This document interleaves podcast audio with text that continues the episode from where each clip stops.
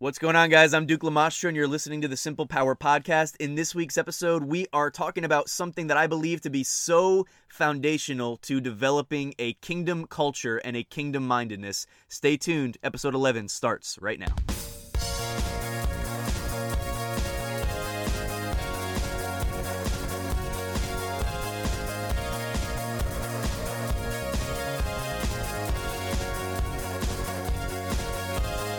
All right, everybody, welcome to the Simple Power Podcast. This is episode 11. I can't believe that we're in double digits already, but thank you to everybody who has been part of this, whether you've been here listening every single week from the very beginning, or if this is the first time that you're tuning in. It really means a lot to me that you're here. I love to hear from you guys. I don't always know, I can't really tell who's listening where and all that kind of stuff. Uh, just this past week, I heard from some people that are in other countries, and I didn't realize that this was even reaching that far but I really do appreciate hearing from you guys. So thank you for being there. Thank you for listening. And as always, I hope that this is adding value to your life. Now, today, this week, I want to talk to you guys about honor. And I know that maybe upon first hearing the word honor, that doesn't necessarily sound like something that goes hand in hand with the power of God. You know, I know we talk a lot about faith and we talk, you know, a lot about the outworking of the power of God in our lives. This is the Simple Power podcast after all, but I want to talk to you guys about honor because this is something that is so foundational, I believe, to being effective in the way that we have influence in the world around us. Honor. And I want to basically, there's so many different scriptures I could go to. I want to just kind of point two scriptures out to you this week that I think are going to help me get this point across we've got Romans 12, verse 10, and it says, Be kindly affectionate to one another with brotherly love, in honor, giving preference to one another. And then Philippians 2, verse 3 says, Let nothing be done through selfish ambition or conceit, but in lowliness of mind, let each esteem others better than himself. Now, that Philippians passage doesn't mention the word honor, but the concept is definitely there. So, first of all, in the Romans passage, be kindly affectionate to one another with brotherly love, in honor, giving preference in honor giving preference. When he says giving preference, he's actually defining what he means by honor. In honor, giving preference to one another. And if you look at that word preference in the Romans 12 passage, it actually very closely relates to the word esteem used in the Philippians 2 3 passage when he says, Let each esteem others better than himself. Another way to say that is to consider others better than yourself. Now, it doesn't say something like in honor giving preference to those that you think deserve it or giving preference to those that you think could return the favor someday or giving preference or esteeming those that have something that they can offer you in return or esteeming those that you like esteeming those or valuing those or honoring people around you that you know you think somehow it's going to add value to your life. Listen it doesn't say that, it just says to one another. Esteem others better than yourself. Give preference to one another. In other words, honor is not about getting something in return. Now, the biblical word honor, it deals with value. And here's the deal honor always treats people based on who they are, not on the basis of the way they're acting right now, not on the basis of their flaws, not on the basis of their failures, not on the basis of what they look like on the outside, not on the basis of things that have been done to them, not on the basis of their socioeconomic status or how many friends they have or what kind of family they're from or anything like that. And I think that if we're honest, that we will actually that we can actually be more driven to showing honor to people or showing respect to people that number 1 that we like eh, we tend to like people that are like us, that are similar to us, that have similar interests and act the same way or talk the same way or look the same way or dress the same way or that like the same sports teams or whatever. You know, we tend to like people that are similar to the way that we are in one way, shape, or form. And we have a tendency, I think, if we're honest, to show honor to people like that, that we like. I think we also have a tendency to show more honor and more respect to people that we think deserve it or to people that we think can actually give us something in return. But here's the deal honor doesn't treat people on the basis of what it looks like right now. Honor looks beyond that and it treats people based on who they are. It treats people based on the fact that every single person that you encounter, whether it's somebody that just drives you crazy, somebody that you can't stand, somebody that rubs you the wrong way, somebody that has a lot of issues in their life or has made some bad decisions or whatever, honor looks at that person and says, you know what? They still belong to God in Matthew 25, Jesus was all like, When I was hungry, you gave me something to eat. When I was thirsty, you gave me something to drink. When I was naked, you gave me clothing.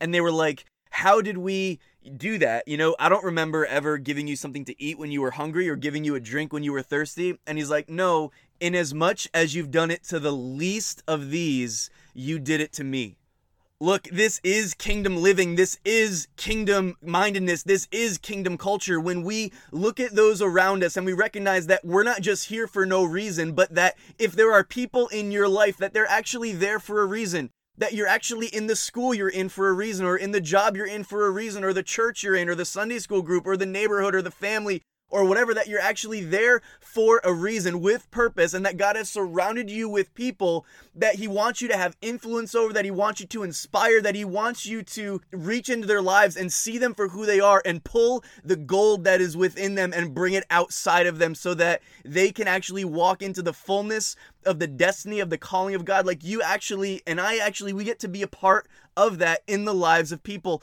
But if all that we do is look around and we see people's appearance and we automatically put up a red flag, one of the things that I just absolutely detest. I can't stand this. So if you ever see me and you have an opportunity to do this, just don't because you're probably gonna get some comments from me, okay? But I I just absolutely hate going into a new situation. Like you know it's happened to me before going into a new job or going into a new church where I've never been before or something like that. And somebody will kind of like pull me aside and be like oh hey you want to watch out for so and so or you want to watch out for this group of people or you want to watch out and and immediately in my mind I'm like no no no no just stop just shut up I don't need you to, to fill my head with stuff that's going to cause me to automatically put somebody else at a disadvantage before I even get to meet them. Because then what happens? Then I've already got this thing in my mind that says, oh, well, this person might not be as deserving as someone else, and it can affect the way that I minister to that person. And it makes me think how often, how many times do I prematurely judge somebody and automatically set that person at a disadvantage? Listen, this is actually serious because if I allowed that thought to like take root in my mind, then maybe it limits my ability to minister effectively. Maybe it limits my ability to show the love of Jesus effectively. And I just think that God is so intent on you growing and becoming the absolute best person that you could possibly be that he will actually set you up sometimes. He will actually position people in your life that rub you the wrong way, that are offensive to you in the flesh, and if we could actually just begin to know people according to the spirit that that these are people that the, the person around you that you just can't stand that rubs you the wrong way that is you know always sending you dumb text messages or that's always trying to invite themselves to your house or whatever like the person that you just can't stand maybe take a step back and say okay god why is this person in my life and what can i do to actually be a blessing to this person and actually pull out something good that is within this person because at the end of the day, it's not about you, it's about Him. And man, Jesus was so good at this. Jesus was so good at this. I think that sometimes people are under this impression that Jesus only attracted poor people. I hear that kind of stuff all the time. The poor people were attracted to Jesus yeah, because they knew that he wasn't going to look down on them and condemn them like the religious leaders did. Like they knew that when they went to Jesus, it wasn't like when they went to the other religious leaders and they felt completely inferior because they could never measure up to these people that were so uh, amazing and holy and perfect. Jesus didn't put that kind of stuff on people. But look, Jesus attracted not only the poor people, but he attracted wealthy people as well. He attracted governmental people. He attracted all kinds of people from all all different walks of life. Like the, the people that were the most turned away from him were the religious people because they just didn't want to change. But we even see several times where religious leaders came to Jesus and they would usually come alone because they were probably ashamed. Like they didn't want their contemporaries to see that they were going to Jesus, but they still saw something in him that was authentic, that was real, and they wanted it. But even though Jesus was so good and he was so holy and he was so perfect, he never gave people, whether they were rich or poor or whatever, he never gave them the impression when they were in his presence that they were less than. And what if we could learn to live our lives this way? That, that like the way that people encountered Jesus and actually had permission to become who they were created to be like Jesus encounters. One of my favorite stories in the Bible is in John chapter 8. This woman who the Bible says was caught in the in the act of adultery and they're getting ready to stone her in the street and Jesus just kind of steps in between the mob who's ready to stone this woman, this mob of religious leaders who's about to stone this woman who's who's been broken and she's been hurt and she's been caught and she's been embarrassed and she's in this place where she's about to lose her life and Jesus just steps into that situation and shows her the authentic nature of who the Father is. You've got this guy Zacchaeus who was a man just based on his profession. The his fellow, you know, his his Jewish brethren, they didn't like him. They thought he was a sleazy guy. They he wasn't respected. And he was uh, the Bible gives us indication that he was like a crook. He was a swindler. He would cheat people out of their money and get more from them than what he needed to, you know, take more from them than what he needed to take. And Jesus saw Zacchaeus one day up in a tree because he was short. And he climbed up in this tree so that he could see over the crowd, just so that he could see Jesus coming. And Jesus calls him by name and he says, Zacchaeus, come down. I'm going to eat in your house today. And Jesus was ridiculed for stuff like that.